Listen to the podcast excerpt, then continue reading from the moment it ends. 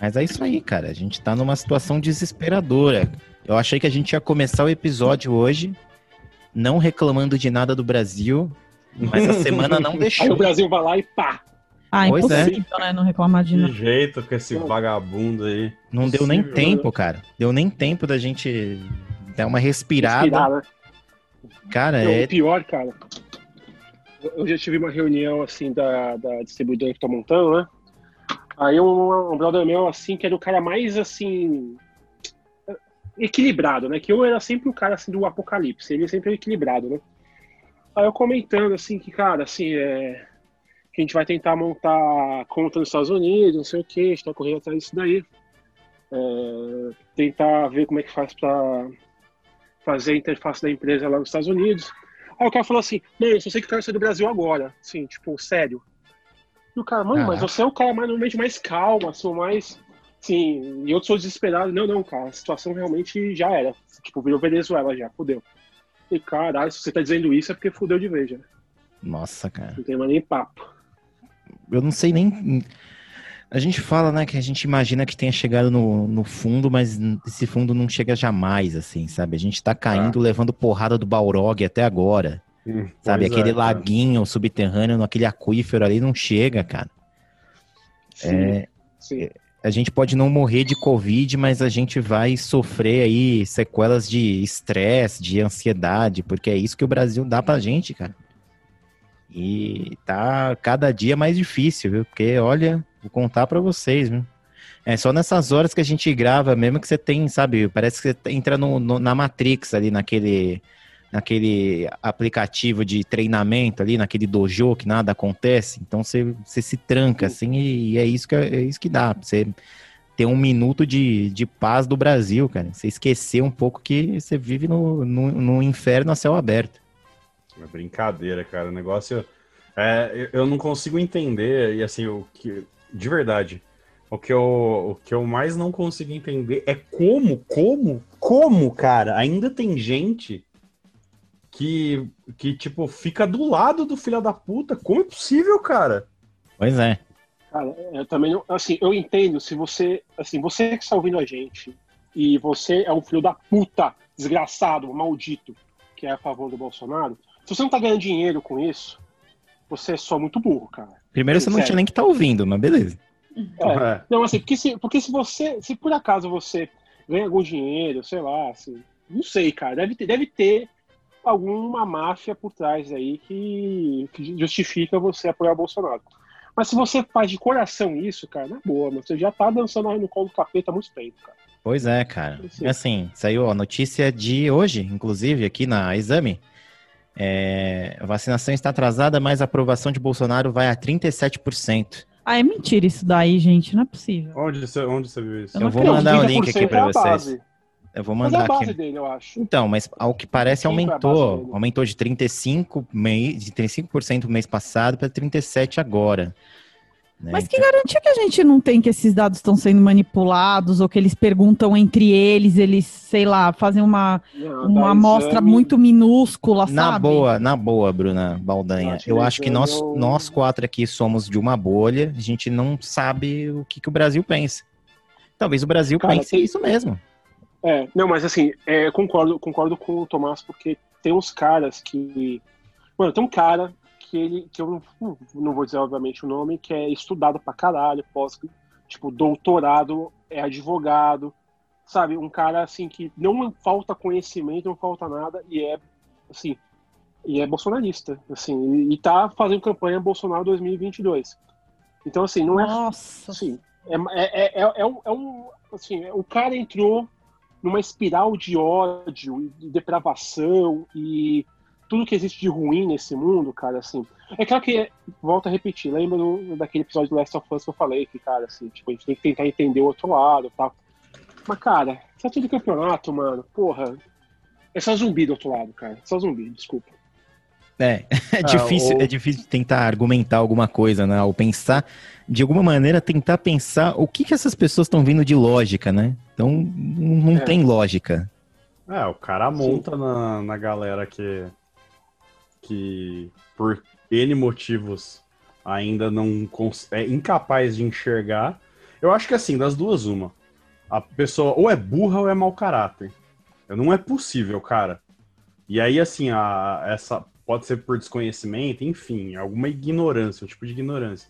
Ah, mas essa galera, que nem esse exemplo que você deu, Rafael, como diria minha irmã, sabe? Essa galera que pega a educação e enfia tão fundo no cu que não consegue nem mais raciocinar, sabe? Pois é. Eu acho que é bem desse tipo. Mas, ô, ô, Tomás, eu não, não tô encontrando nenhuma pesquisa recente, não. Ah, Ah, então- Pelo menos não, não de agora, né? Não de agora Sim. de janeiro. É, dessa, dessa pesquisa aqui que a Exame mostrou, o que a gente pode, pelo menos, ter um suspiro é que tá empatado o número de pessoas que desaprovam, né? Tá em 37% aqui as pessoas que desaprovam o, a maneira como Jair Bolsonaro está lidando com o seu trabalho como presidente. né? Então, ainda existe Sim. gente que de fato tem. e, né, eu acho muito difícil as pessoas que hoje desaprovam nessa altura do campeonato, passarem a aprovar. né? A gente tem um número de pessoas indecisas que não, não, não aprovam nem desaprovam. Mas, assim, existe um grosso das pessoas que ainda, né, como nós, despreza completamente Sim. a, entre aspas, gestão desse, desse uma- lixo humano. Não existe outra maneira de, de humano. caracterizar o, o nosso presidente da República, né? Diga, alguém ia falar alguma coisa aí? Eu ia só comentar que uma coisa relevante a se considerar é que é um grupo que tem, no mínimo, o mesmo tamanho do grupo. Não vou dizer que apoia, né? Mas que, sei lá, que jeito aprova. Ah, sim. Tá ok. É. Ai, cara. Bom, um dia a gente vai acordar desse pesadelo, mas para sair aqui dessa onda de depressão e tristeza que o Brasil nos coloca, a gente Uhum. tenta sair, mas ele vem com as, no- com as mãozinhas do nosso ombro e já empurra a gente para baixo de novo. Mas a gente vai voltar à superfície agora com o nosso episódio que vai começar em 3, 2, 1.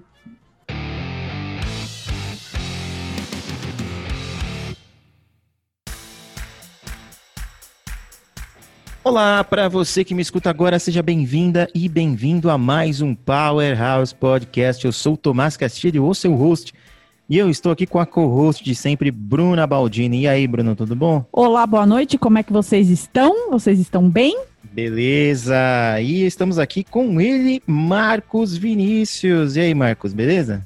E aí, gente, tudo certo? Tudo na paz? Por aqui estamos indo, né? Estamos tentando aí um dia de cada vez, que, porque tá difícil. Ah, demais. e com ele também aqui, Rafael Bezerra. E aí, Rafa? Fala pessoal, tudo bom? Aqui estamos sobrevivendo nessa loucura de, de universo paralelo que a gente entrou. Está tudo bem, estamos, estamos bem ainda. Tá Ainda ok. estamos, ainda estamos aqui sobrevivendo. E Estamos aqui sobrevivendo. hoje é um episódio, né? Voltando às nossas tradições de jogar dados e, e, e lidar com uma certa aleatoriedade no nosso conteúdo. Hoje é um episódio super legal, porque nós vamos fazer o dado da galáxia muito, muito distante. Hoje nós vamos falar de Star Wars. Hoje eu tô até com a minha camisetinha de Star Wars aqui. Ai, vocês não estão vendo, mas o! Tomás tá todo estiloso aqui tô com a camiseta do Star Wars. uniformizado com a minha Porra. camiseta Renner Star Wars. Deve ter, sei lá, uns oito anos essa coisa aqui. Mas é- que bom que Se eu ainda me soubesse, eu ia serve. pegar a minha do, do, do meu. Do, do- Cara, eu também tô. Olha Agora aí, que eu me liguei que eu também tô. Olha, e eu tô, eu tô com uma que é da, da Aliança Rebelde, que tá escrito We are built on hope. Então fica Olha aí. aí, Ó, ó. que beleza. Essa é a mensagem Olha que tem que ficar, hein? Essa é a mensagem que tem que ficar no nosso episódio. Nós vamos aqui, meus amigos, utilizar um dado de oito lados. E temos D8. aqui oito aleatoriedades aqui sobre Star Wars que vão render aí uma conversa entre nós. Vamos começar aqui. É, pode, você tem um dado aí, Rafael? Eu não tenho, se você puder jogar pra mim. Pegando um dadinho. a do- Bruna Baldanha aqui vai jogar pra você, então. Você é o primeiro da nossa, nossa rodada aqui. Opa. Número 6, número 6 é que atores você gostaria de ver em Star Wars fazendo o quê? Keanu Reeves. Qualquer coisa, Boa. cara. Um Jedi de preferência. Boa. Um Jedi de preferência, mas Keanu Reeves. Cara, um Jedi, talvez. Tipo John. Tipo John Wick, sabe? Assim, sei lá, cara. É um Jedi sanguinário, Jedi- você quer dizer? É, não, assim, não tem um. É, não, é. É, mas assim, monge, sabe? Ele só mata Sei. porque matou o cachorro dele, né?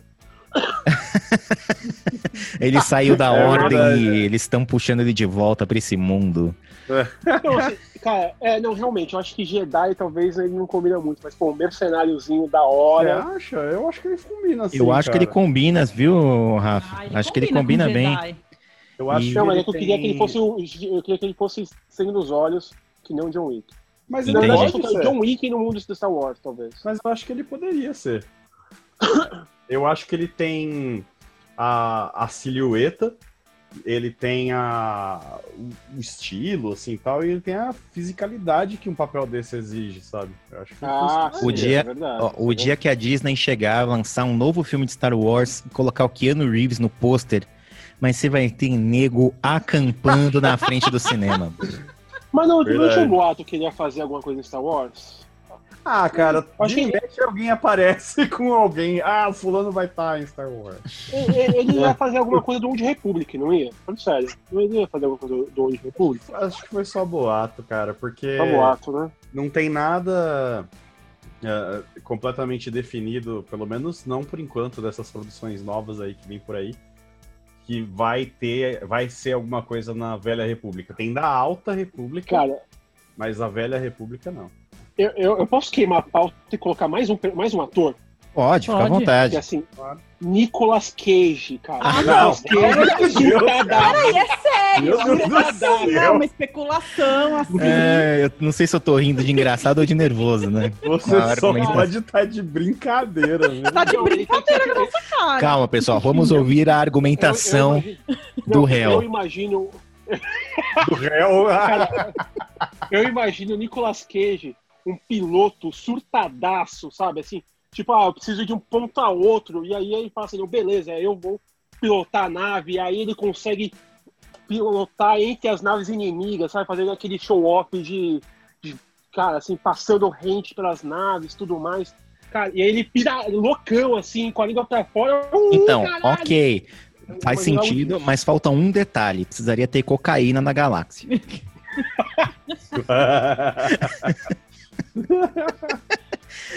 É.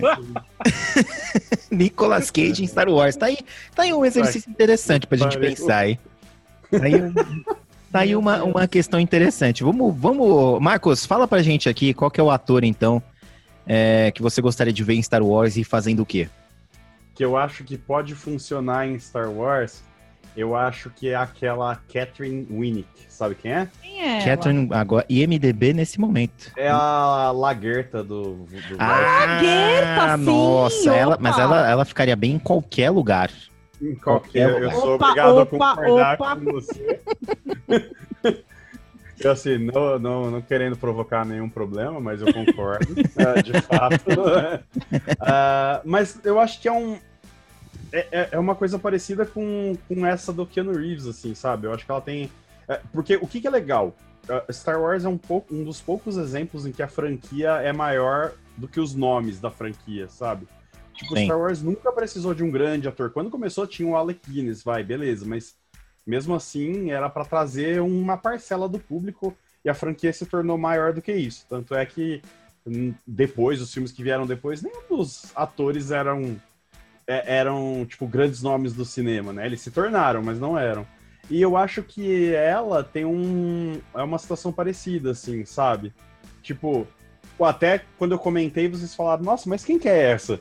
Então, é. eu acho que ela, ela realmente poderia fazer qualquer tipo de papel. Eu colocaria alguma coisa do tipo, ou talvez ela ser uma caçadora de recompensas, de repente alguma coisa assim, ou poderia até ser uma, um- um- alguma Force User ah, também, acho que ela funcionaria pra caralho, pelos mesmos motivos do, do Keanu Reeves, assim, sabe? Acho que ela tem a silhueta, tem fisicalidade pra fazer um papel desse.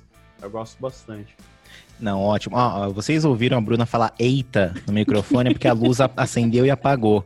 Então, mas ela esqueceu Opa. de falar fora do microfone. Então, por isso que vai ficar esse eita, e eu não vou tirar da, da edição. Não tem como, vai ficar.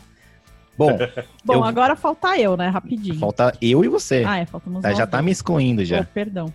É, eu pensei é, em duas atrizes, na verdade, né? Eu pensei na Charlize Theron, Ah, Pensei meu Deus. ela num Pode fazer o que papel, quiser é. Passei ela... Pode fazer o que quiser também. Ela pode fazer o que quiser também. Ela pode que fazer o que quiser. Comigo também, se quiser.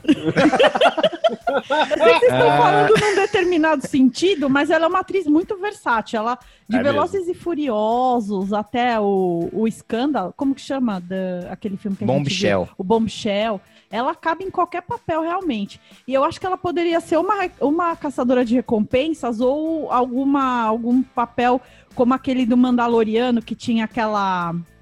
Como que ela... Agora eu não me lembro, que ela era uma rebelde, foragida, que ninguém podia saber quem ela Ah, era. não, ela era do Cara Império. Dune. Ah, é, a tá. Cara Dune, exatamente. Isso, ela A mesma. Cara Dune, a Cara Dune é a Gina Carano que faz. Gina Carano, isso. É, eu acho, eu imagino um papel pra ela assim, meio forte, sabe? Que pode lutar, mas também pode é, comandar um lugar, né? Como se fosse um xerife, alguma coisa assim. Sim. E eu pensei também na Margot Robbie. É, eu também acho que ela cabe em vários papéis e eu e assim como ela já fez Arlequina, né? Como ela já fez várias coisas assim, ela poderia ficar com um daqueles papéis assim meio meio malucos, né? Aquelas coisas que o Star Wars tem assim alguns que são meio alívio cômico, né? Alguma coisa assim. Então Uhum. poderia ficar num papel como esse também, que aparece às vezes, né? muito pra- bacana, muito bacana. Legal Imagino mesmo. Eu acho que seria. en- É, é engraçado, né? A gente tem uma série de, de, perso- de, de atores aí que se dariam muito bem em, em Star Wars, no sentido de trazer uma personalidade nova pra série, sabe? A, a minha escolha aqui, inclusive, o que eu pensei foi no Christian Bale, fazendo um vilão, fazendo um Sith, fazendo alguma Ah, coisa. Ele, ele Ah, combina, eu é acho que ele poderia. Cara, Sim. ele É. faria muito sentido e seria muito interessante Aliás, ele- ver. Mas a, mas a Marvel já pensou antes de você e já contratou ele pra fazer o vilão do Thor, né? Que tecnicamente é, verdade. o Star Wars É da Marvel. Como assim Star Não, Wars não, tudo Marvel? Ah, mas Pô, aí eu. vai ser meio isso, espaço, vai ser meio espacial também, Sim. né? Ah, porra tá. É, né? talvez a Coisa gente tenha um vislumbre, talvez a gente tenha um vislumbre aí do que, que poderia ser, né? é, o Christian Bale em Star Wars ou numa ou numa, numa space opera assim, né? Enfim, até faria sentido, quem sabe aí no futuro, né? Bom, vamos para Um- o dado novamente. Posso, posso só fazer um adendo? Claro, claro. Um, um outro person... um outro personagem, ó. Um outro ator que eu acho que funcionaria também em Star Wars, é, mas acho que seria. Ele cairia, cairia um pouco no, no, no aspecto, no estereótipo do mestre, mas o Ken Watanabe acho que também funcionaria. Em Watanabe seria bem interessante. Sim. Seria bem Sim. interessante.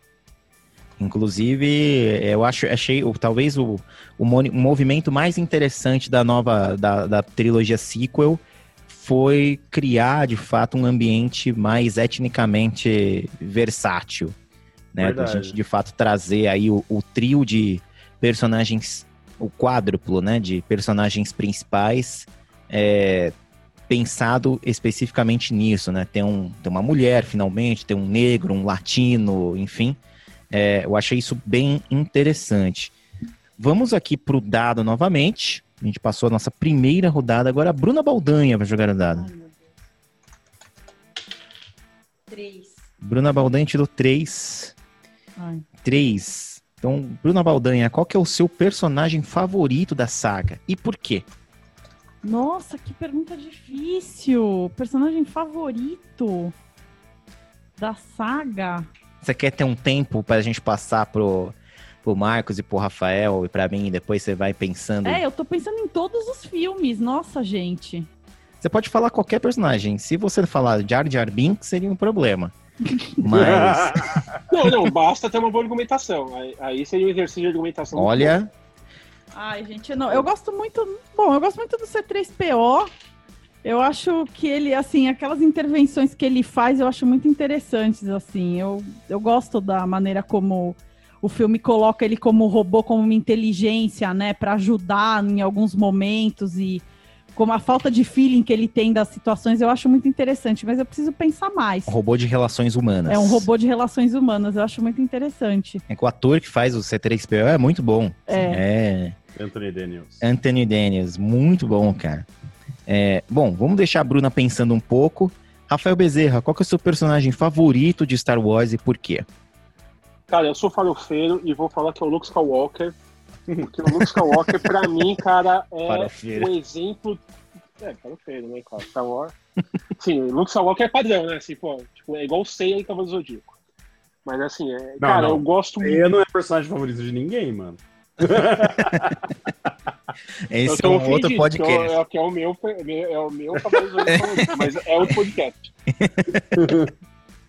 Mas assim, é, cara, eu, eu acho o personagem do Luke Skywalker. Cara, eu vou te falar que eu gosto muito do Luke Skywalker, inclusive o velhaco com o Luke Skywalker do episódio 8.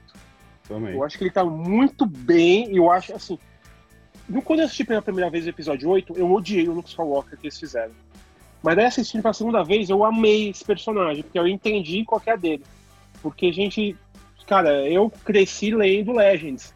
E aí a gente imaginava o Luke Skywalker fudidaço, que já enfre- que foi pro lado negro da força, e daí ele saiu do lado negro na base da. assim, sozinho, e aí ele conseguiu um equilíbrio perfeito, né? Virou aquele Jedi cinza, motherfucker, aquele, aquele pináculo do herói, né? Que, que, que, a, gente queria, a gente queria ver isso no cinema, né?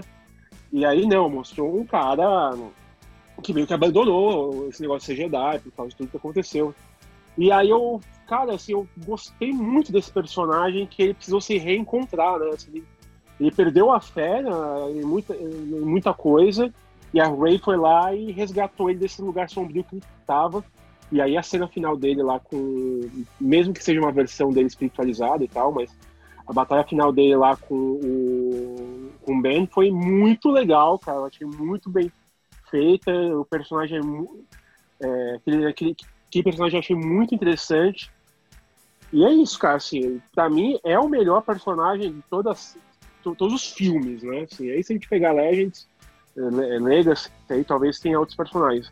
Mas, cara, dos filmes é o, é o que eu me, me espelho e quando eu tô numa situação complicada, eu sempre me pergunto o que Luke Skywalker faria nessa situação. Muito bom. É, só depende das situações em que você não pode pular 6 metros de altura ou sacar um sabre de luz, né? Fora isso, ou mexer Tá de na boa. mente das pessoas, né? Que você, enfim, pode influenciar a mente das pessoas. Ah, mas no- no- nos episódios, no começo, ele não usava muita força, né, cara? Ele era meio. É, sim, sim, sim, de fato. Sim. O meu personagem favorito, aí depois eu passo pro Marcos, é o Obi-Wan Kenobi. Porque o Obi-Wan, é, ele traz, pelo menos em toda a saga, né, desde lá do episódio 1, pegando o episódio 1, Ameaça Fantasma, né, pensando cronologicamente, né, que, que o Ian McGregor fez com o personagem até o Alec Guinness, é, nos episódios 4 e 5, né, 6, né, enfim, de qualquer maneira ele aparece como espírito, é, foi a, a- o desenvolvimento completo de um personagem dentro de Star Wars, assim, sabe? No sentido de que você, se você assistir cronologicamente, você vê um Padawan ali que alguns momentos está aprendendo com seu mestre, que questiona e que é posto à prova diante de um desafio em que o seu mestre é morto diante dos seus olhos e ele sozinho precisa enfrentar aquilo que seu mestre não conseguiu. Eu acho que ali naquele momento você vê uma vírgula de, de uma mudança do personagem, que se torna um mestre Jedi, que tem de lidar com a queda do seu do seu padawan, do seu aprendiz, né? Existe todo o isolamento, ele conhece Luke Skywalker, ele ensina sobre a força. Então, ele é o, é o mais interessante pra mim, o meu favorito de todo Star Wars, porque é o personagem que eu vejo como o mais completo ali, no sentido de que a gente pega um começo, meio e fim. A gente pega a aurora desse personagem e vai até o crepúsculo desse personagem. Né? E isso, pra mim, é uma mensagem completa de que- qual que é o caminho do Jedi, sabe? Eu acho que isso enri- enriquece demais a história do Obi-Wan Kenobi. Então, de toda a saga, considerando todos os episódios aí de filmes, enfim, é, eu acho que o Obi-Wan é o- o- um personagem excelente e é o meu favorito. É. Ele, Ele é a personificação do que é ser Jedi, sem sombra de dúvidas. Exatamente, cara. Então, isso que eu acho. E a gente pode até questionar as coisas do Conselho Jedi, se o Conselho Jedi é foi útil ou não, né? Se de fato os caras tomaram as melhores decisões e tudo mais, enfim, se foram bem escritos ou qualquer coisa assim, mas assim, o, o Obi-Wan Kenobi, ele é ele é uma certeza, assim, né, de que, ok, os Jedi de fato têm uma perspectiva interessante de ser desenvolvida, de ser seguida, enfim, né, e ele garante, eu acho que na, na minha visão é isso, ele garante de fato essa visão que a gente tem do que é o Jedi, né, do que, que ele representa para esse universo. Então vou passar agora para você, Marcos, qual que é o seu personagem favorito e por quê? Bom, uh, eu vou eu vou ecoar aqui e eu vou falar que o meu também é o Luke. Uh, na verdade, eu comecei a assistir Star Wars quando eu era muito, muito, muito pequenininho. Acho que eu devia ter uns 5 anos. E a primeira memória que eu tenho uh, foi justamente. Uh, a gente não tem idade, embora quase, de ter assistido esses filmes no cinema logo que eles saíram, mas. É, ele passou muito assim, sessão da tarde, ou ou sei lá, tela quente, essas coisas, mas eu não lembro se foi alugado, eu realmente não me lembro. E, mas a primeira lembrança que eu tenho, então, é da cena do Luke com o Yoda, uh, quando o Yoda tá explicando a força pro Luke. E aí, assim, aquilo, para mim, assim, de ter entrado em contato com essa mitologia apresentada de forma mitológica, digamos assim, para mim fez uma coisa muito, é, para mim funcionou muito e assim, e me conectei muito porque eu me senti um pouco no lugar dele ali, tentando entender o que, que era aquilo, sabe? Uh, e eu sempre vi o cara, o, o, o, Luke ele é tipo o Frodo, o Bilbo, sabe? É o cara comum que de repente se vê dentro de uma coisa maior e ele tenta fazer o que, ele, o que ele pode, sabe? Uh, então o Luke sempre foi meu personagem favorito, inclusive eu falei, eu falei até um pouco sobre isso já faz alguns anos. Opa, faz alguns anos já, quando teve um e-mail meu que foi até você que me falou, Tomás, que, que eu mandei lá pro Nerdcast, eles leram também, que era sobre os últimos Jedi, e que eu falo exatamente isso, que o Luke é o meu personagem favorito e que eu também, assim como o Rafael, eu gostei muito da maneira que eles retrataram ele no episódio 8. Para mim é a melhor parte do episódio 8. É, porque eu acho assim, Embora em outros livros, em jogos, assim, a gente sempre viu o Luke fodão, sabe? O, o um Jedi, o, o, Jedi ultra fodão tal. Eu acho que essa é uma solução até que fácil. Uh, e para aquele momento, eu acho que o Luke já teria passado desse momento de ser o Jedi fodão, no, naquela época em que se passa o episódio 8. Então aquele Luke que eles fizeram que tá desmantelado, fechado para força, é, eu acho que é algo completamente novo do que a gente já tinha visto. Então, assim, ele é um personagem bastante estereotípico no, nos filmes originais, e quando ele reaparece, ele reaparece sem ser estereotípico. Eu acho que esse arco do cara que já viu o, por exemplo, o lado negro da força destruir a vida dele, a vida dos amigos, tal, destruir a família dele e ver aquilo acontecendo é, de novo e se vê impotente, ele fala assim, cara, eu não aguento mais, eu não consigo resolver isso. E uma coisa que eu acho legal, que ele entende nessa, nesse filme em particular, é que as coisas, o, ele fala muito de como, como é, os Jedi acharem que se, se eles desaparecem, acaba a luz, né, na força. E hum. isso é super, é uma ideia super mesquinha, sabe? É, que, que, que é, é, é, meio. É errado pensar dessa maneira, que tipo, a força é muito maior do que isso. E eu acho que ele entender isso e falar de que tipo, a força não é um punhado de superpoderes, é uma maneira de você entender o universo, eu acho que mostra como ele se tornou, como o personagem cresceu e como ele se desenvolveu, sabe? Então eu acho que é isso que é legal. Ele, e ele entende que ele é muito engraçado, porque ele, por ter derrotado o Darth Vader, derrotado o Imperador, ele se transforma numa lenda, mas ele percebe que as pessoas eh, tentarem é, se, se escorar nele por ele ter sido essa lenda é o que faz as coisas darem errado. Mas ao mesmo tempo ele consegue entender que, de, que ele precisa virar essa lenda novamente para dar esperança para manter a rebelião acesa, digamos assim, sabe? Então, assim, eu acho que o, o como o personagem foi desenvolvido nos filmes antigos, agora no Mandalorian, e também é, depois é, no, nos últimos Jedi, eu gostei muito de o que fizeram com ele, sabe? Para mim fez sentido esse arco. Então, para mim é um personagem que a gente consegue se correlacionar muito fácil.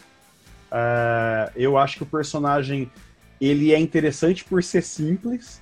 Uh, mas e, e, e, eu acho que ele tem, para mim, de novo, é como se fosse o, o, a gente olhando o Frodo ou a gente olhando o Bilbo, sabe?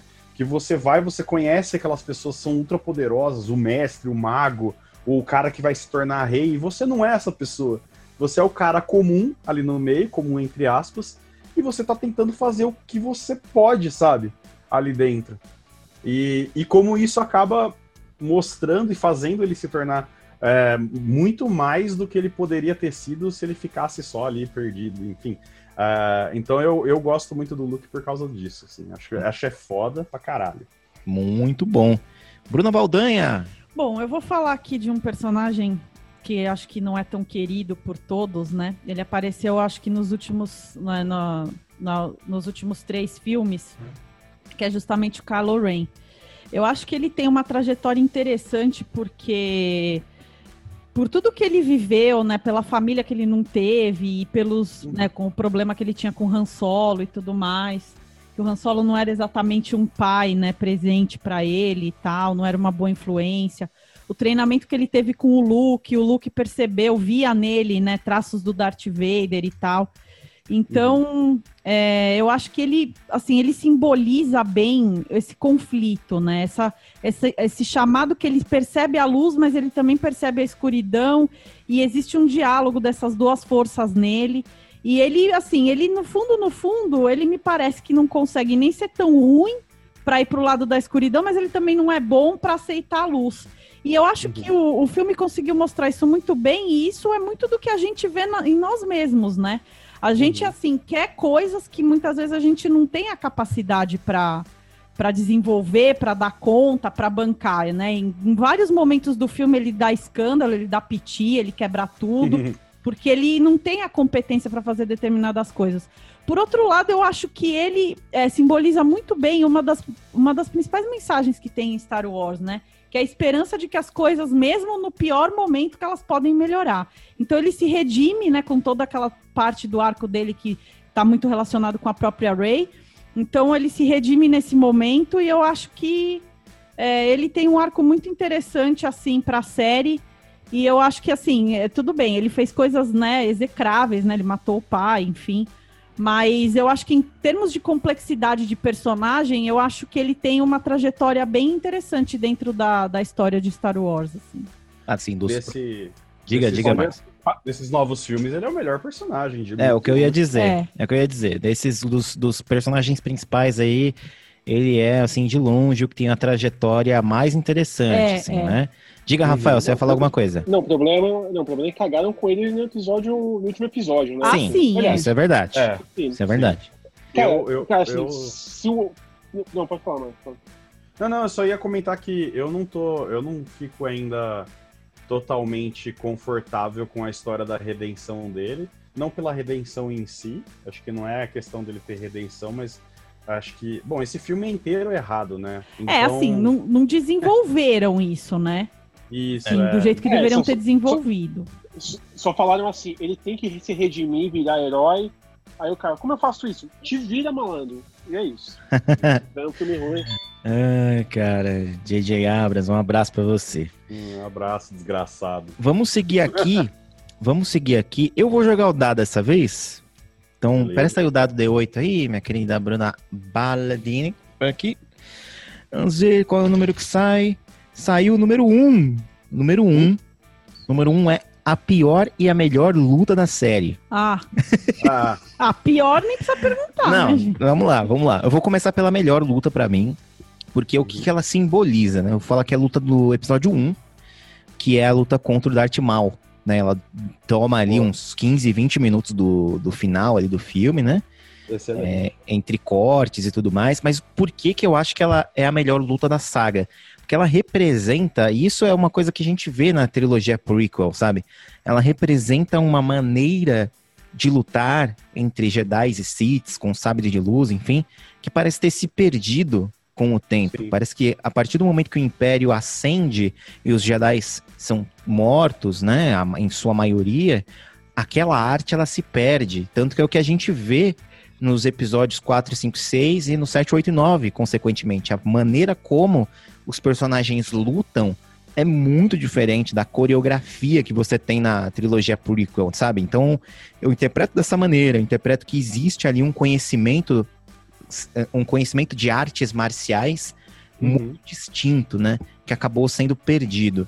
E a luta, né, do. Eu, eu lembro porque eu assisti no cinema, era o primeiro filme de Star Wars que eu via no cinema. Tudo uhum. que eu uhum. tinha visto era em home video, obviamente, né? E, e aquela luta era, é, é de uma é de uma beleza quando você Ela vê é de muito fato. plástica, é verdade. Muito plástica, Sim. assim, é uma luta que não Star Wars não tinha é, aproveitado ainda, né, a, a, a, capacidade que aquela arma, que aqueles poderes, que aquelas entidades que são os Jedi e os Sith, né, os Force Users, poderiam fazer em tela. E isso uhum. eu achei muito bom. E a pior luta, falando é, aí não tem como eu escapar disso, por mais que ela represente, não é o que ela representa, mas é o como ela se mostra, né? É a luta do episódio 4 entre o Obi-Wan e o Darth Vader, porque é a luta de um sexagenário com um homem fantasiado. Assim. Não dá, assim, para você ver, se você causar um impacto visual que você pega da luta do episódio 3 para aquela, é um choque muito grande. Né? E, assim, obviamente, a gente tem consciência das limitações técnicas, do fato de, às vezes, os atores não entenderem direito o que, que eles estão fazendo. Tem toda aquela questão do episódio mas, 4. É... Mas, Tom, no... da 4 é conceitualmente Opa. também muito diferente. Sim. Oi? Oi? Sim, sim, sim. Porque, não, assim, é porque, assim, o episódio 4, a ideia era que fosse uma luta de esgrima, né? Assim, é, sabe, assim, uma coisa mais. É, é, aquela coisa europeia, clássica. Mais seca. Não, na, na verdade não. A referência do George Lucas são samurais, sempre.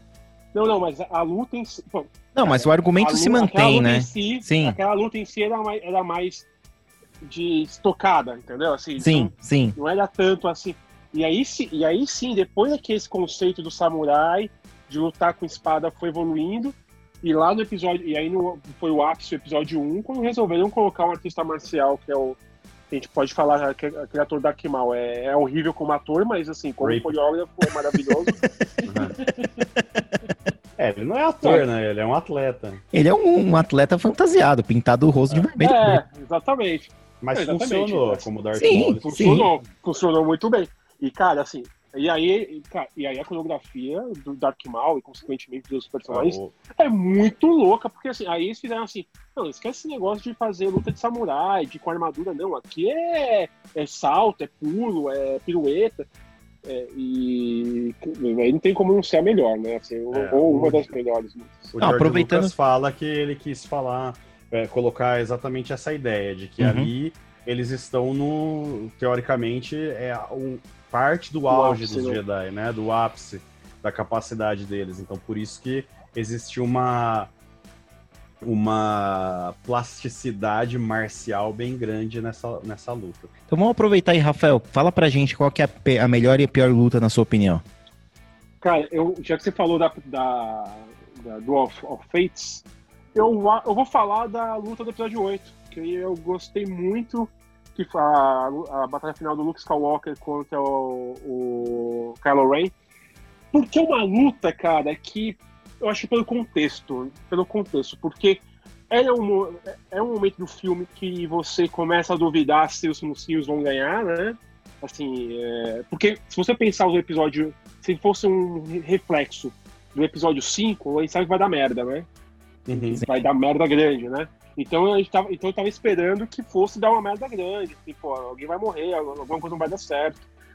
E, e aí quando aparece o Luke, e como ele aparece, e daquela forma assim, sabe, é, voltei 20 anos no passado, assim, tô, tô no meu auge aqui, vou.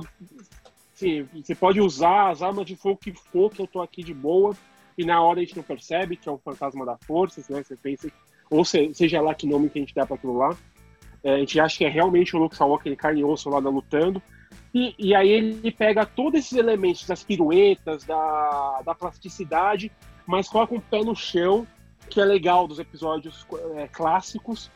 Então transforma num mix de, de elementos visuais que e junto com essa tensão de que, cara, tem que ganhar tempo pro pessoal sair, é, tem uma urgência, você tem, você se aproximou daqueles personagens, você tá torcendo de fato para aqueles personagens, coisa que talvez no episódio 1 não tenha, e, e que, assim, cara, assim, assim meu, eu, quero, eu quero que dê certo essa missão, cara, vamos, vamos, vamos fugir, meu Deus do céu.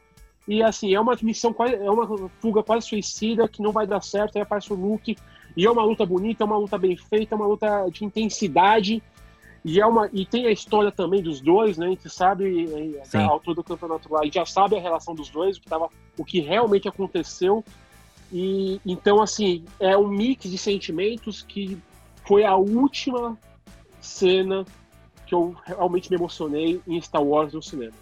Você sabe foi, que. Foi essa parte. Foi, Uma... e, foi, e, é interessante essa luta, porque a interpretação do Adam Driver nesse momento chama muita atenção. Porque o personagem ele não consegue segurar o ódio que ele é. tem da figura é. do Luke Skywalker, né? Exato. A, né, a forma como ele fala com os dentes em riste para ele, dizendo que ele é. tinha perdido tudo, né? Mostra uma interpretação muito interessante desse personagem. Essa luta também gosto muito dela. Marcos, fala pra gente aí sua melhor e pior luta. Eu só, só vou fazer um adendo no, no comentário com o Rafael. Eu gosto bastante desse confronto aí do Luke e Kylo Ren. Mas a última frase que o Luke fala pro Kylo Ren é uma frase que o Han Solo falava pro Luke. Que ele falava see you around, kid, né? Então eu acho que é. Sim. Eu não sei se eles pensaram nisso deliberadamente, Pô. mas eu achei curioso. Bom, Pô, eu vou falar. falar daquela... Você quer falar assim, ah, que a... você está errado, tudo que você falou. Todas as palavras sérias da sua boca são erradas. Não, cara, eu gosto. O episódio 8, para mim, dessa trilogia nova, se você pensar, fechar o olho e pensar todas as imagens marcantes dessa trilogia nova, em questão de beleza mesmo, cinematográfica, são nesse episódio, cara. Uh, mas, uh, enfim, eu vou falar primeiro da pior.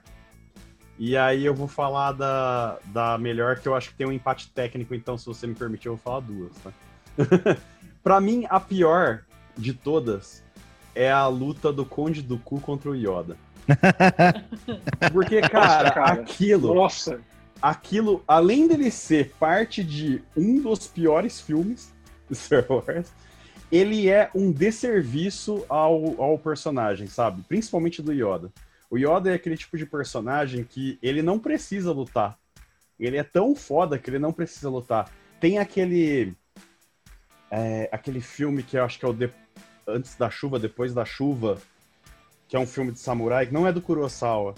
Mas enfim, é, que o cara nem desembanha a espada para lutar com os adversários dele. É, uma, outra, uma outra ideia, um outro filme que tem uma ideia parecida de você mostrar o cara é tão foda que ele não precisa botar esse tipo de esforço para te derrotar, é no Tigre e o Dragão. Depois que a, a menina lá rouba a Destino Verde, a espada, o Chow Yun-Fat luta com ela com um graveto, cara. Tipo, ele não precisa, sabe, daquela, daquele negócio. Então, a o Yoda raposa de precisa... Jade. É isso, exatamente. O Yoda não precisa sacar um sabre de luz é, para poder mostrar que ele é foda, sabe? Tem uma cena no primeiro, se não me falha a memória, o primeiro episódio do Clone Wars, do, do desenho, daquele, daquela versão mais antiga, que é de 2008, eu acho. Que é, acho que é o primeiro episódio, que a, a Sage Ventress, que é uma é uma, tipo, aprendiz do Conde Duco, assim, uma careca, não sei se vocês já viram. Ela tá caçando o Yoda num planeta. E fica o Yoda, eles estão esperando reforços. É o Yoda e acho que, tipo, cinco, seis troopers, assim, só, sabe? É, e tem uma parte que o, os, os droids encontram o Yoda e o Yoda tá só sentado, assim, sabe, de olho fechado, tipo, é. meditando. Aí, aí eles chamam a Sasha Ventress, então assim, ah, a gente encontrou ele dela. O que, que ele tá fazendo? Nada, ele só tá sentado aqui, daí ela grita assim, atira, atira nele agora, tipo, tipo, fudeu, sabe?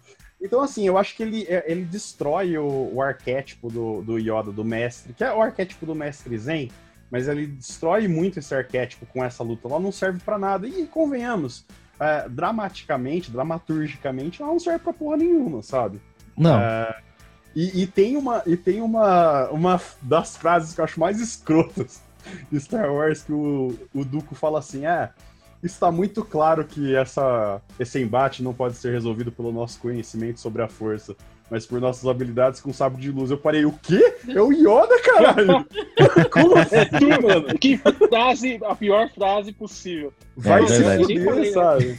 Ele poderia Cara, eu nem ter. falei de pior luta, mas Eu eu, acho- concordo com você, cara. Essa aí é Cara, pior. é muito ruim essa luta. Eu acho que, tipo, se, fizer, se eles fizessem só o Yoda chegar e o, o Conde olhar e ficar cagado e, tipo, tentar derrubar a parede em cima lá do Obi-Wan e do Anakin e o Yoda ter que parar pra, pra salvar eles, e nessa o Conde Dooku já vaza, pronto, resolveu.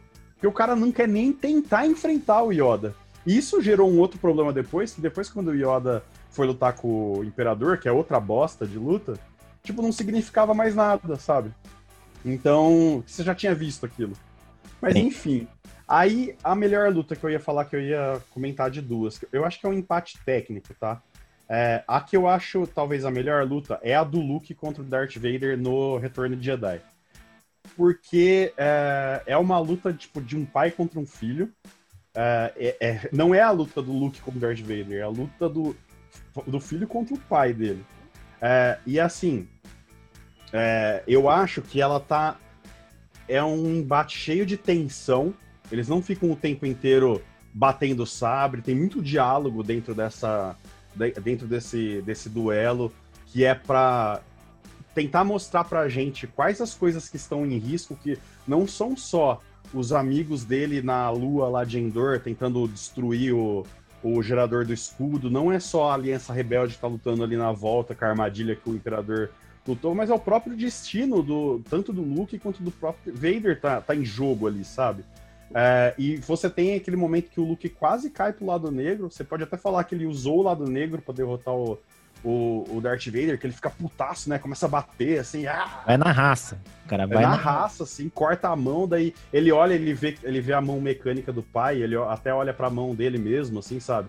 Pra ele percebe essa ligação que eles têm, e daí depois, enfim. Então eu acho que é uma luta super dramática, embora ela não seja super ultra plástica, embora seja, na, na trilogia original, seja a melhor luta nesse sentido também. E Muito aí, interessante. o que eu colocaria num empate técnico era a luta do episódio 1 que você estava falando. Que eu acho que tem tudo isso que você estava falando, do quão plástica ela era, eu acho que ela, é uma- ela é uma luta super interessante plasticamente por vários motivos. É, foi a primeira vez que a gente viu o, o sabre de lâmina dupla, né, do Darth Maul. Isso é muito relevante, foi uma puta surpresa quando a gente viu aquilo. É, ela é uma luta bonita na relação dos próprios sabres, porque é um sabre vermelho, um verde e um azul. Depois fica só o, o Qui-Gon contra o, o Darth Maul, que é bem importante também. E ali, cara, e eu vi o Dave Filoni falando sobre isso, e eu achei muito interessante. Se você tá pensando, o- eles foram lá, eles pegaram o, o Anakin, né, pra levar pra treinar, o Qui-Gon ia treinar ele e tal. E o Qui-Gon, ele começa a se transformar, e eu acho que isso porque eu transformo o Qui-Gon num personagem interessante também. Ele começa a se transformar numa figura paterna que o Anakin nunca teve. E aí, quando você coloca esse tipo de combate, principalmente quando a gente já tem o Qui-Gon, tem uma, cena- uma, uma ceninha que eu gosto muito desse duelo, quando fecha aquele campo de força, que o, enquanto o Darth Maul ele fica andando de um lado pro outro, sabe? Sim. É, o Qui-Gon ele ajoelha, ele meio que medita. Eu acho muito legal é, a, a maneira como eles se diferenciam nesse sentido. Mas e eu acho que essa essa essa luta ela vira tipo é, full circle na luta do Anakin com o do Luke contra o Darth Vader no episódio 6, porque não à toa acho que chama Duel of the Fates, porque ali eles estão duelando efetivamente pelo destino que o Anakin vai ter. Porque quando o Darth Maul mata o Qui-Gon, ele tira do Anakin a figura paterna que ele poderia ter. E o Obi-Wan, embora ele tenha se tornado o mestre do Anakin é, posteriormente, ele começa a ser o mestre do Anakin como uma promessa pro Qui-Gon, em vez de uma vontade real de treinar o Anakin. E ele se torna como um irmão pro Anakin, mas não um pai, entendeu? Sim. Eu acho que Então o Darth Maul ele rouba do Anakin o, a família que ele poderia ter tido. E eu acho que o, o, o, Vader, o Anakin, o Vader, ele só consegue entender isso de verdade lá no final, quando o filho dele salva ele, sabe? Do, do Imperador. E tipo, que ele pega e, e, e encolhe o sabre, que foi algo que ele, o Anakin, não conseguiu fazer nunca, sabe? jogar o, o, o, sabre no chão e falou assim: sinto muito, você falhou. Então eu acho que essas duas, esses dois combates, ele, eu coloco eles mais ou menos no mesmo patamar, porque eu acho que eles se complementam completamente na história do, do Anakin Skywalker e do Luke Skywalker, sabe? Então Sim. eu acho muito foda as duas. Assim, eu acho que a do Retorno de Jedi ela é um pouco mais dramática, no sentido um, os diálogos são melhores, mas a, a, e a contra, a contra a, o, o balanço vem um pouco da plasticidade dessa do episódio 1, mas eu acho que elas se completam. Acho que elas são uma coisa que. A narrativa que elas constroem, o arco que elas constroem, para mim é muito foda. Da, desse sentido de família, sabe? De, e de tudo que o, o, o Darth Vader perceber, tudo que ele perdeu no momento em que mataram a pessoa que seria tão importante para ele, sabe? Acho que isso é. é muito significativo. Muito bom. Bruna Baldanha. Bom, eu vou começar pela pior luta. É, a pior luta que eu acho que tem na, em Star Wars é a luta do, do episódio 4, né? Que foi o primeiro episódio lançado. E essa luta, quando, quando, quando a gente vê naquele vídeo que você compartilhou com a gente no grupo, Tomás, quando a gente vê aquela luta e compara com as outras, é, fica bem claro, assim, que lógico, né? Foi o primeiro filme de 77, enfim eles provavelmente não tinham o mesmo aparato que existiu nos outros filmes, com coreógrafos, com consultores, enfim, com pessoas, né? Para poder estruturar uma coisa muito bem feita. Mas tem uma coisa que me chama muita atenção nessa luta, que é assim: é, os dois, tanto Darth Vader quanto. Agora, ai, agora me fugiu o nome. O. Eu acho que era o Obi-Wan mesmo, não é? O velho. É. É o Obi-Wan. O Obi-Wan. O velho. É, o, tanto o Darth Vader quanto o Obi-Wan, naquela cena, eles, eles não tra conseguem transmitir ódio naquela cena. Todas as outras lutas de Star Wars, você sente o ódio, você sente a tensão, você sente que um quer real, literalmente matar o outro. Só que naqueles dois ali, naquela primeira luta, você não sente isso. Tanto é que a cena, eles, eles ficam concentrados na mesma parte da, da nave e eles ficam mexendo os, os braços, assim, mas de uma maneira pouco vigorosa. E é uma cena chata, é uma cena que você fala, meu Deus, mas que aflição, isso aí nem parece uma luta. Então, eu acho que isso pra, Darth, pra, pra Star Wars, eu acho isso assim, bem péssimo. Pro Darth Vader, né, que você pensa, poxa, uma criatura dessa que faz o que quer e não sei o quê. Você imagina, né, que o cara é uma bomba atômica, mas é uma cena muito muito broxante, assim. E, e enfim, é, nas outras, nos, comparando assim com os outros filmes, eu vi aquela cena e falei, meu Deus, quando eu faço artesanato eu me movimento mais que esses dois aí, mas enfim. Por isso que me deu uma certa Palavras raiva. Fortes. Palavras fortes aí. Palavras fortes. E a cena que. Ah, tem duas cenas que eu gosto muito é, que são a das melhores lutas, que são essas que vocês já falaram, né? É do Darth Vader com o Luke, que corta a mão, que é uma cena tensa, é uma cena que tem vários, vários ambientes, eles passam, e aquela cena da ponte dá muita aflição aquela parte.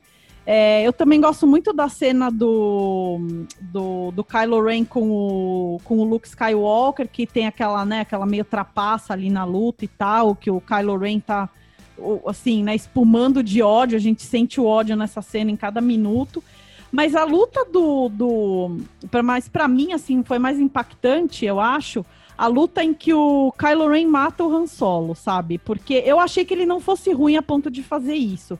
E quando ele mata aquele pai, ele quer, na verdade, matar é, a, a, criatura é, infeliz e inferior que ele julgava que ele era por não ter tido aquela convivência com aquele pai, sabe?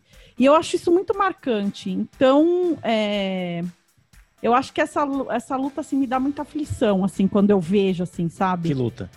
A do Kylo Ren com o Han Solo. Mas não é uma luta, né? Eles não lutam, eles conversam ali e o. Não, mas, não, mas existe uma tensão ali, ah, né?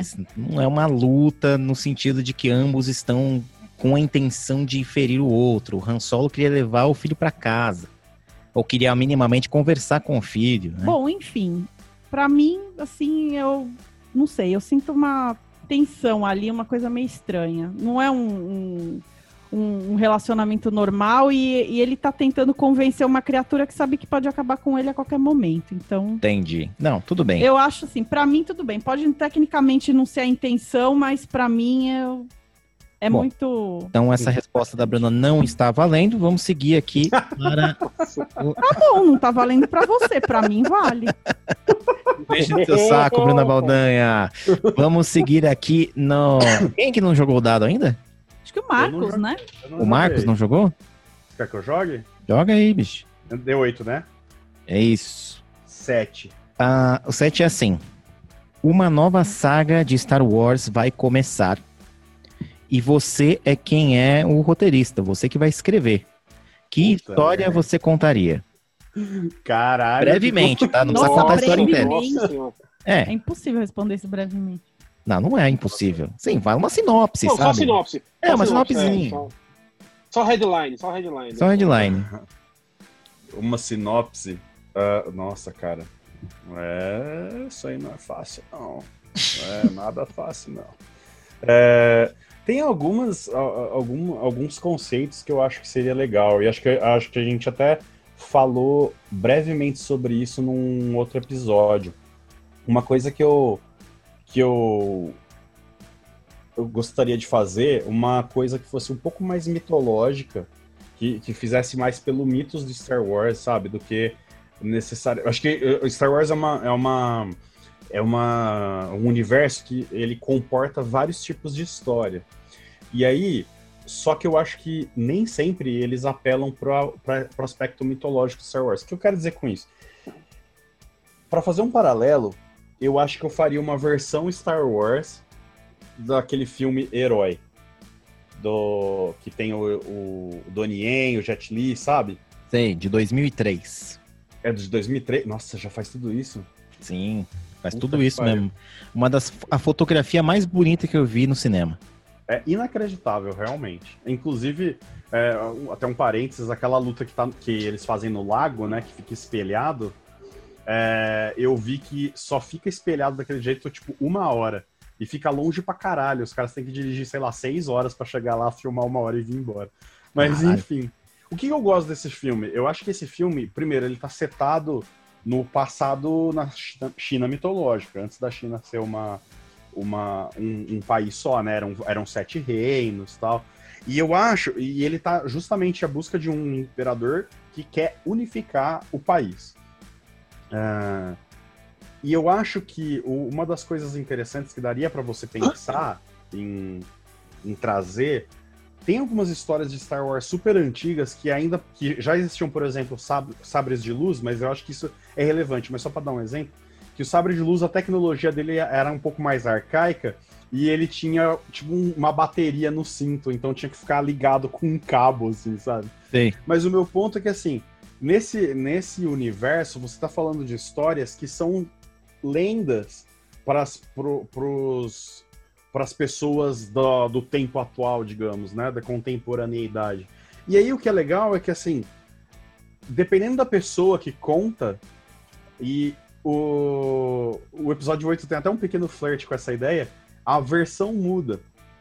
E o herói, ele trabalha muito com essa ideia. Ele chega com a versão que o Jet Li conta, depois a versão que o imperador acha que aconteceu, e daí, tipo, a versão de fato que aconteceu. Então eu acho que daria para fazer muito essa pegada de você pegar um personagem, e aí você pode fazer isso com um Mandaloriano, você pode fazer isso com um Jedi, você pode fazer isso até com um Sith, você pode fazer isso com vários tipos de, de, de arquétipos de personagens, é, em que você está falando sobre algum acontecimento, que alguma coisa que aí vale, aí você teria que pensar qual acontecimento seria isso, e as várias versões dessas histórias, assim, sabe? E tentar buscar alguma ideia de uma unificação de, por exemplo, a galáxia, antigamente, a galáxia de Star Wars, ela, ela tinha a Velha República, depois teve o período do Império e depois tem a Nova República. O que existia, por exemplo, um exemplo, o que tinha antes da Velha República, sabe? Será que eram vários planetas independentes? Será que existia essa vontade de unificação da galáxia? Como poderia ter sido essa história, sabe?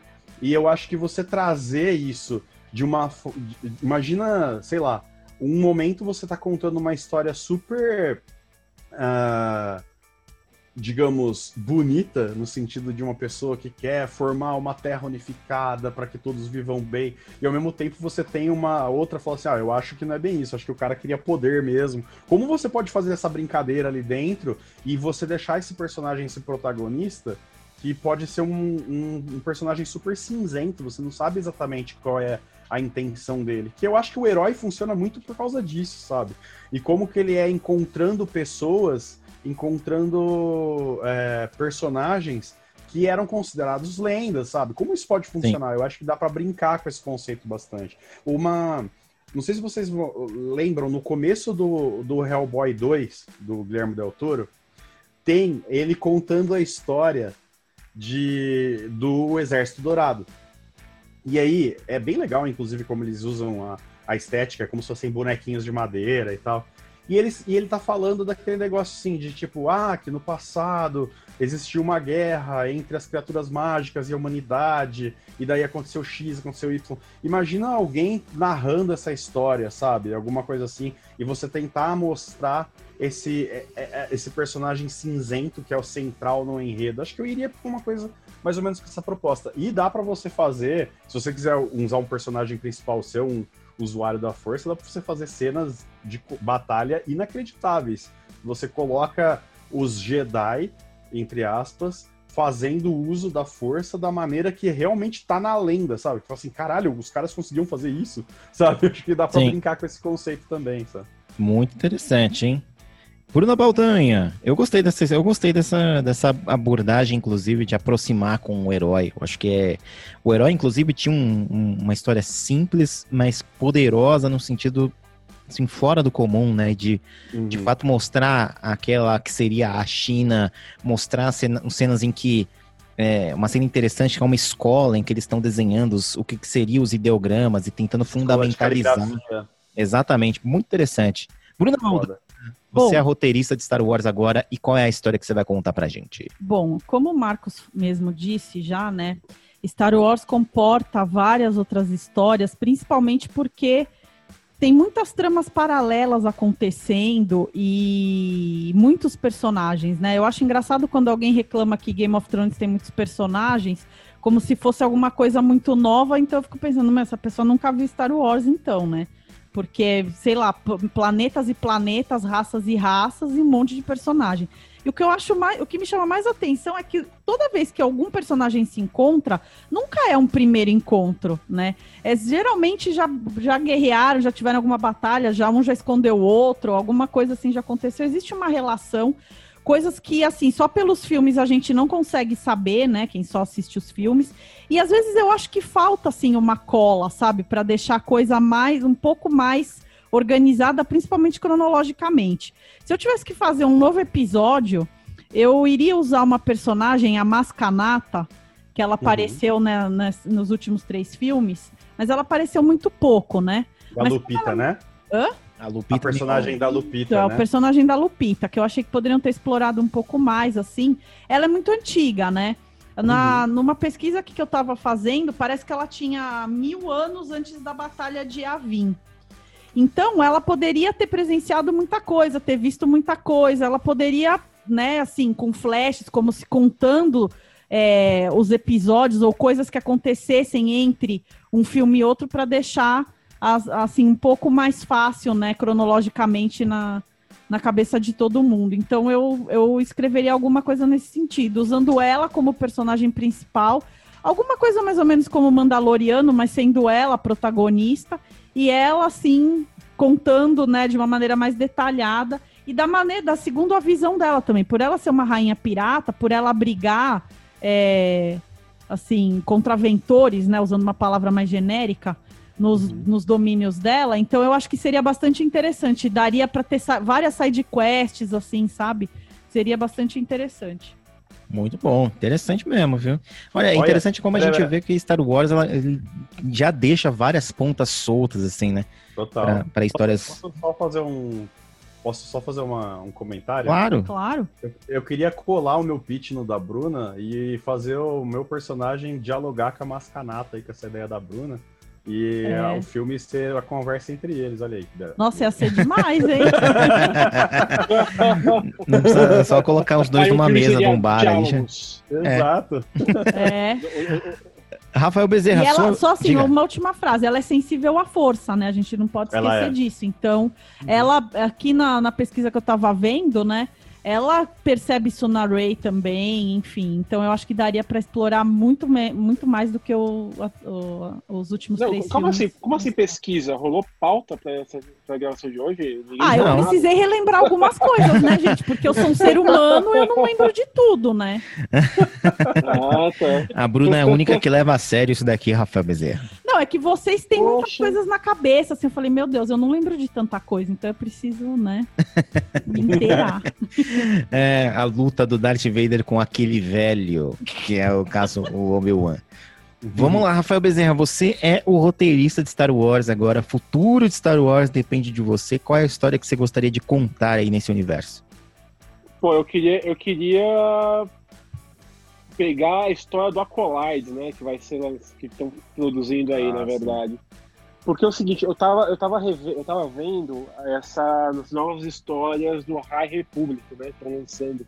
Uhum. E, cara, eu fiquei encantado como eles estão fazendo da forma correta agora o que é, é os Jedi no Star Wars. Porque, para quem está escutando a gente e não conhece, o High Republic é, uma, é um projeto áudio, é, multimídia que vai ser livros, vai ser HQs, provavelmente filmes e séries também, que envolve 200 anos antes do episódio 1. E esses 200 anos antes do episódio 1 é o auge dos Jedi como protetores da galáxia. E, e nesses livros, no, no primeiro livro foi lançado, os Jedi se mostram é, realmente arautos da esperança e da, da paz no universo. Ou seja, deu problema, vai lá o Jedi e vai lá e resolve. E assim, coisas às vezes é, gigantescas, como pegar pedaços de troços de naves do espaço e juntá-las para tentar descobrir um caso, uma coisa assim. E, e esse, primeiro, esse primeiro livro também tem, um, tem uma história muito interessante que é de uma investigação policial, mais ou menos, dos Jedi.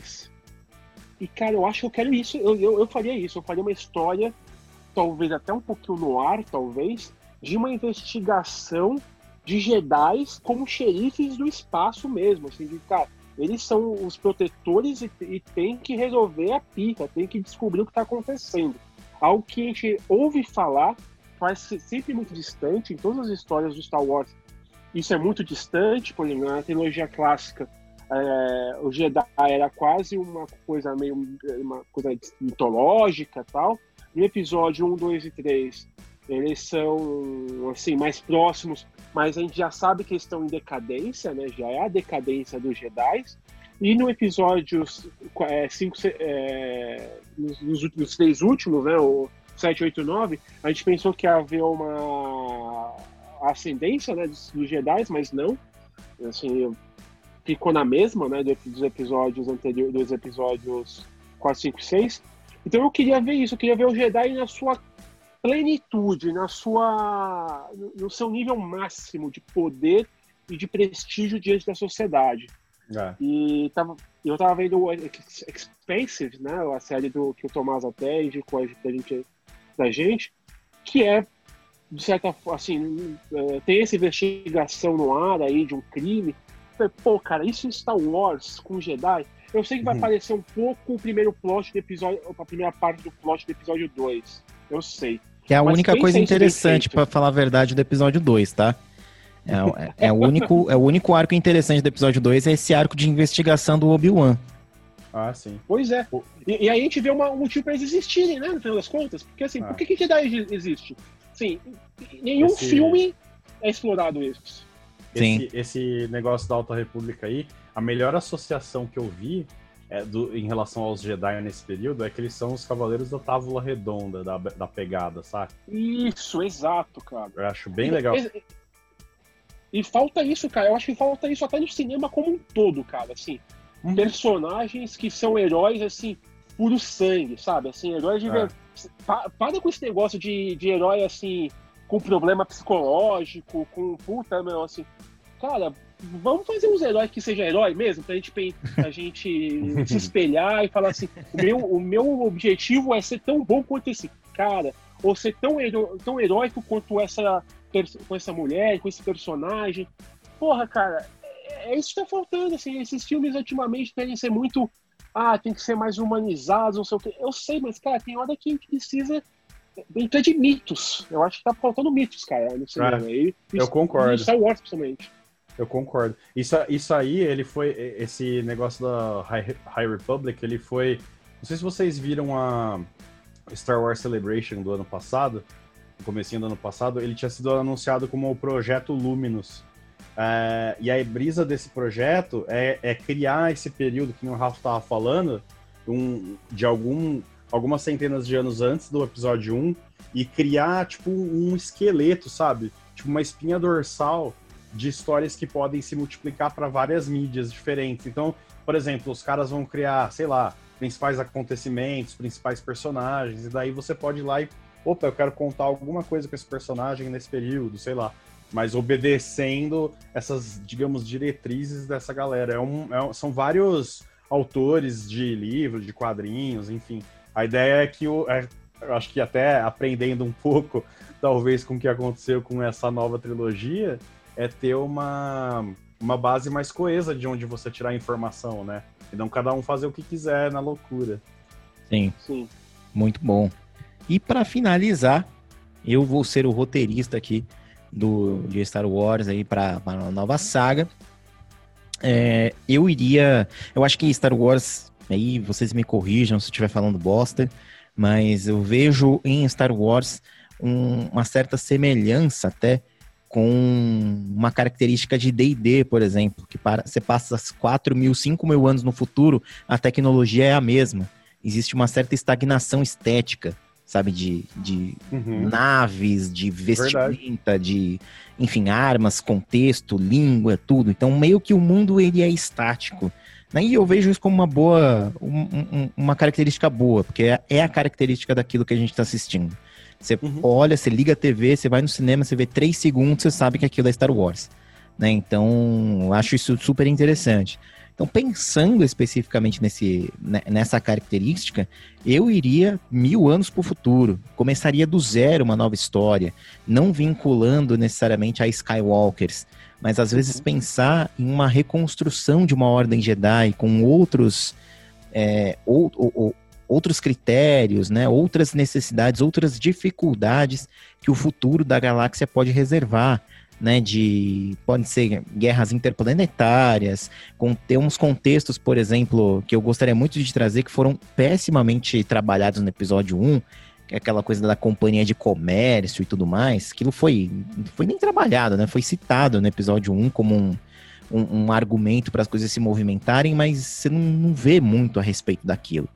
Né? Uhum. Então seria até algo interessante para se trabalhar é, como motivação, muitas vezes, para você movimentar pessoas que seriam force users, mas que estariam descobrindo, redescobrindo isso, né? redescobrindo a relação das pessoas com a força, né? a relação dos, das ah. coisas vivas com a força. Né? A ideia de. Legal. Seria interessante você aposentar, entre aspas, esses conceitos que a gente já tem pétreos de Jedi e Sith e trabalhar uma, um outro contexto mais complexo do sentido de utilizar a força, ou do que é sentir medo, uhum. do que é enfrentar, o que deve ser enfrentado, enfim, porque a gente traz camadas de cinza para Star Wars, né? Sim. No sentido de que a gente para de ter um pouco a dicotomia do bem e do mal para trabalhar o conceito do uso da força de uma maneira mais complexa. Eu acho que isso é uma coisa que Star Wars poderia trabalhar no futuro, pensando no futuro, né?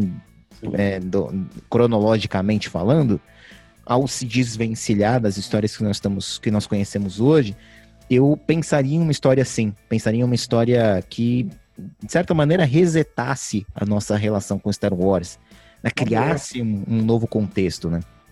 Você, você tentaria cumprir as expectativas que muita gente tinha em relação ao episódio 9, então. Porque é. tinha muita gente que achava, até pelo, pelo pelo que o Luke tenta ensinar pra Rey no episódio 8, de que, tipo, ela fala assim, ah, tem a, tem a luz e tem a escuridão. Ele falou, meu, não é tão simples assim, né? Então Pois ele é. tava trazendo essa ideia cinzenta, daí a galera tava achando que se a ascensão Skywalker, que qual que era uma, uma das teorias mais legais, que esse Skywalker seria o novo nome dessa galera que se reconecta com a força. Não seriam mais Jedi ou Sith, eles seriam os Skywalker. Era como se fosse um nome, nome novo da ordem, mas não. Cara, era eu ia ficar muito feliz. mesmo. Eu ia ficar muito feliz se, se Ah, fosse cara. isso mesmo, cara, de verdade. Porque eu acho Eu que o final que a saga inteira teve não é o final que ela merecia. Ah, com certeza. Concordo. Totalmente. Então- Não, mas é. É que não se fala de episódio 9, cara. É caso de- Aqui é caso de respeito, cara. É, é isso aí. Bom, gente, acho que nós vamos finalizar aqui o nosso dado da galáxia muito, muito distante. Queria muito agradecer aos meus queridos amigos aqui, Marcos e Vinícius. Marcos, um grande abraço para você.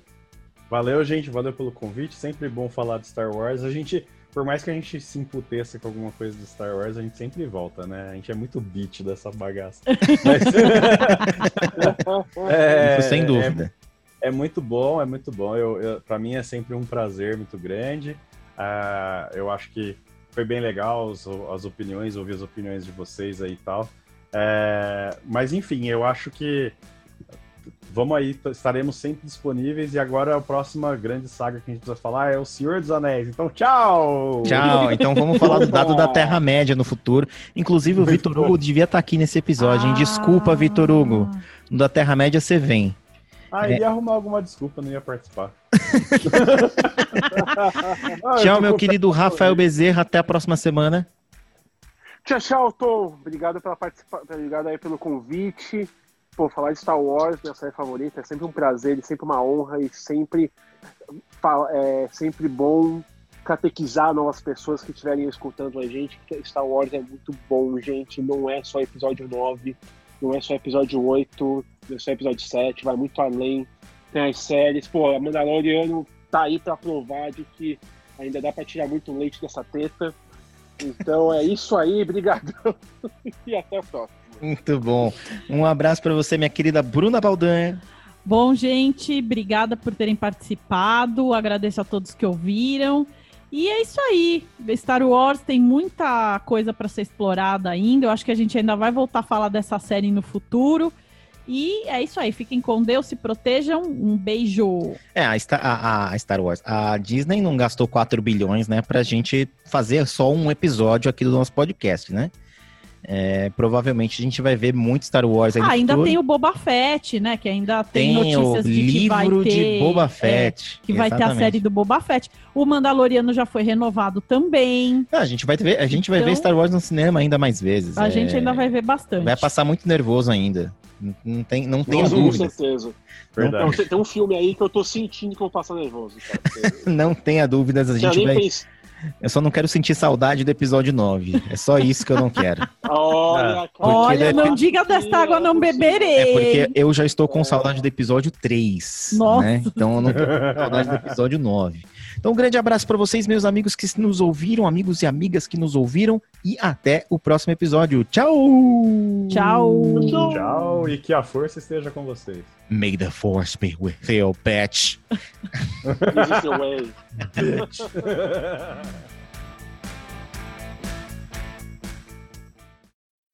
Ai, muito bem, o episódio acabou, agora a gente volta pra merda do Brasil de novo. Olha aqui. Infelizmente, saímos Eu tava até estranhando que o, que o vídeo tava. Tava até estranhando que a gravação tava longa. Eu falei assim, acho que o Tomás não quer terminar isso aqui. Eu não quero, lógico que não. Eu quero ficar no- na, na, na brisa aqui. Bom, se bem que agora eu vou assistir WandaVision, né? Vocês assistiram já WandaVision? Ah, ainda não, ainda não. A- a- assisti, assisti, achei qualquer coisa.